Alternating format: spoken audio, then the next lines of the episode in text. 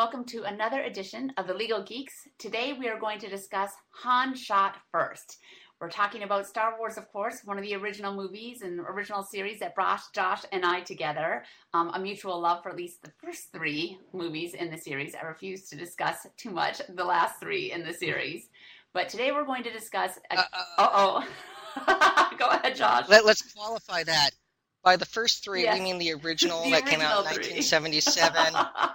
yeah, okay. Not we are not referring to the prequels as a masterpiece. That's Let's right. Just make that abundantly clear. See, I still, I'm like, I'm going to call them the first three. They're just, yes, they're secondary. I don't even like to think about them, but fair point. For our younger viewers, we do need to probably qualify that. So good point, Josh. Yeah. So anyway, so we're going to discuss today an iconic scene from the first movie that actually, again, from the original Star Wars, that sets up obviously a lot of the events that happen at the end of the second movie, and then of course in Return of the Jedi, the third uh, movie, and that is the cantina scene with Han in um, Star Wars. So Josh, tell us a little bit first about what happened originally and what George Lucas did when he went back and started tinkering with his masterpieces. So in 1977, the original Star Wars comes out, and it changes the world. It's probably the second summer blockbuster. Mhm. First being Jaws in 75, 1977. I we then have Star Wars come out, and it's jaw-dropping awesome Yeah. because it was very tough for Hollywood to compete with the space program because the space program was you know, real, and we needed to have, you know, you know, sci-fi movies needed to be able to match that. Mhm. And with Star Wars, it, it exceeded it. And so people were just lined up around the corners and jaws dropped. And in the scene when we're introduced to Han Solo, Obi Wan Kenobi and Luke Skywalker book a charter flight from Tatooine to Alderaan to deliver all R2D2 with the plans to the Death Star. And as you know, Obi Wan and Luke go their way, Chewie goes to get the Millennium Falcon ready, and Han is leaving, but he's stopped by Greedo, who works for Jabba the Hutt. He's a bounty hunter, and he's green, got a snout thing, and it's also one of those fun issues of he's not speaking English, and Han's not speaking his language, but both understand each other. And so that that's that's that's always interesting to, to watch how sci-fi can pull that off with a straight face and no one and everyone thinks it's normal because we have subtitles. So han is you know greedo has his gun out forces han to sit in the corner of a booth and a, an exchange takes place where greedo wants to collect the money that han owes jabba the hutt as the dialogue goes back and forth there's the not so subtle threat against han's life and that if he can't pay, you know, Jabba would want Han Solo's spaceship, the Millennium Falcon. Still one of the coolest ever. Yes. And as as that exchange is taking place, and the threat is very obvious that Greedo is going to shoot Han, uh, there's uh, there's a statement by Greedo that you know uh, I've been looking for this for a long time. To which Han Solo replies, "Yes, I bet you have." And at that, Han shoots Greedo from under the table. Yeah. Greedo never pulls the trigger. And everyone in 1977 went like, yeah, that's, Yeah. that's the way we do things. What's Totally wrong with fine. you? Of course. I mean, uh, 1997 comes along and we have the movies re-released. And at the re-release, which has enhanced special effects and things flying around the background and creatures walking around as, as they're going through Mos Eisley and in Empire and all the other ones, this added stuff to- Yes. to make it look more futuristic. Uh, the same, all the same things happen, except at point blank range, Greedo fires first and wildly misses Han from four feet across the table. He's not a very good bounty hunter. Yeah, it's, it's just horrible. He should have been a nerf herder. And and like literally everyone, like I mean, when I saw that, there were gasps in the theater because it was like that that that was not supposed to happen that way, and so that that bothered a lot of people, Mhm. and, and still does. So that's what happened in, in the magic of movie making. Why do you think George made that change? Well, you, I, let's put things into historical context and, and the effect and change on society. In 1977, we're, we're in a Cold War with the Soviet Union. It, it's scary. You know, the threat and fear of nuclear war is real. So you you know with with the things taking place in the late 70s, and you know the arms race that's going on, and, and real fear, you know it's very easy to you know to to portray like kind of the tough guy, and that you know he would shoot first in that situation. Well, we win the Cold War, and you know in 1997 it was like the first decade of the world being at peace so to say. Now, granted, some historians disagree with that, and I happen to to as well. We don't have any giant major wars taking place. There are things, there are other things taking place across the world that that require military action. Uh, but you know, we're relatively safe in 1997, and it probably bothered George Lucas in the 20 years that followed that he had the character who shot first, and so maybe he was trying to you know, fix that. Maybe it really did bother him, and, and he wanted to change that. And putting it into you know 1977 to 1997, um, and the effect that that happened over that 20 years, maybe that explains his his thought process. See, now I think that it was more that in Star Wars originally, Han in the first movie was morally ambiguous. I mean, until the very end where he had the revelation and came back, of course, with the awesome moment to help Luke Skywalker back him up so that he could blow up the Death Star. Spoiler alert, by the way, if you haven't seen it. but anyway. Some haven't. but in the first movie, he was morally ambiguous. And then obviously in Empire Strikes Back and Return of the Jedi, he becomes much more clearly a good guy.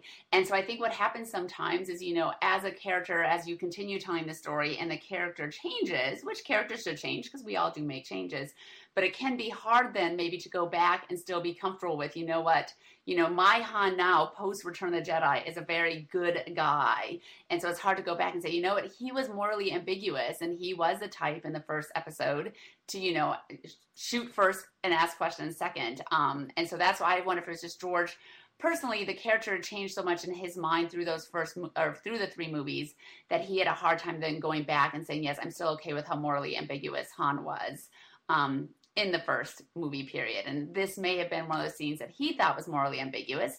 Although you're going to tell us now if legally, if you think Han ha- was justified in shooting first. So, what do you think uh, as far as the law on this point?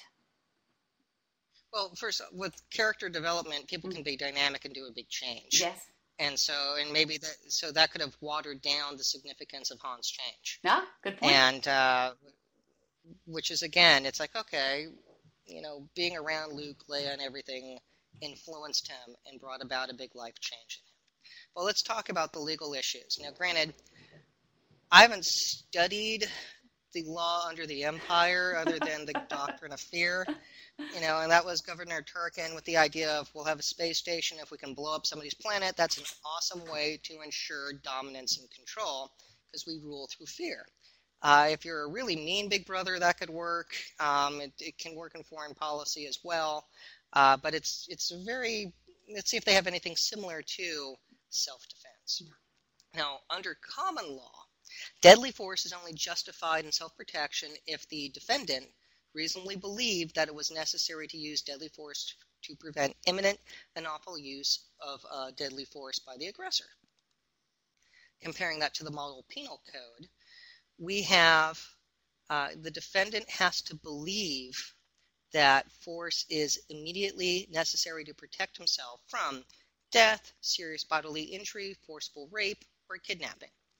Under both scenarios, we have Han cornered, mm-hmm. a gun's drawn on him, so there's a threat of death because he could be shot at point blank range, serious bodily injury. I'm sure a blaster would hurt um, if at point blank range. It could take off an arm or a good way to lose an eye, and probably and kidnapping. I'm like those are the three out of the four on the t- uh, table because he could have been taken to Jabba um, to to pay up, or if he didn't have the money to serious bodily injury, it's probably kidnapping followed by serious bodily injury or death. So all of those seem on the table as Han is cornered by Greedo over a table. We have a retreat rule. In our common law, if a person could safely retreat and therefore avoid killing the aggressor, deadly force is unnecessary. Under the model penal code, one may not use deadly force against an aggressor if you know you can uh, be, you know, uh, avoid using it by completely, um, you know, or complete safety by retreating. Now, you don't need to retreat if you're in your home or place of work. Since we're at the cantina, and we're that's that's not in that's not his place of work. That's he did book business there. there. You could argue that he does a lot of his business there. Yeah, it'd be interesting to get into case law to see what, how they define place yes. of work. Uh, yeah, that that'd be very interesting. But so far, it doesn't seem retreat, you know, needed to happen because he's cornered. He's he's over a table. He's in the booth of a bar. An he can't really get out. Bar, yes.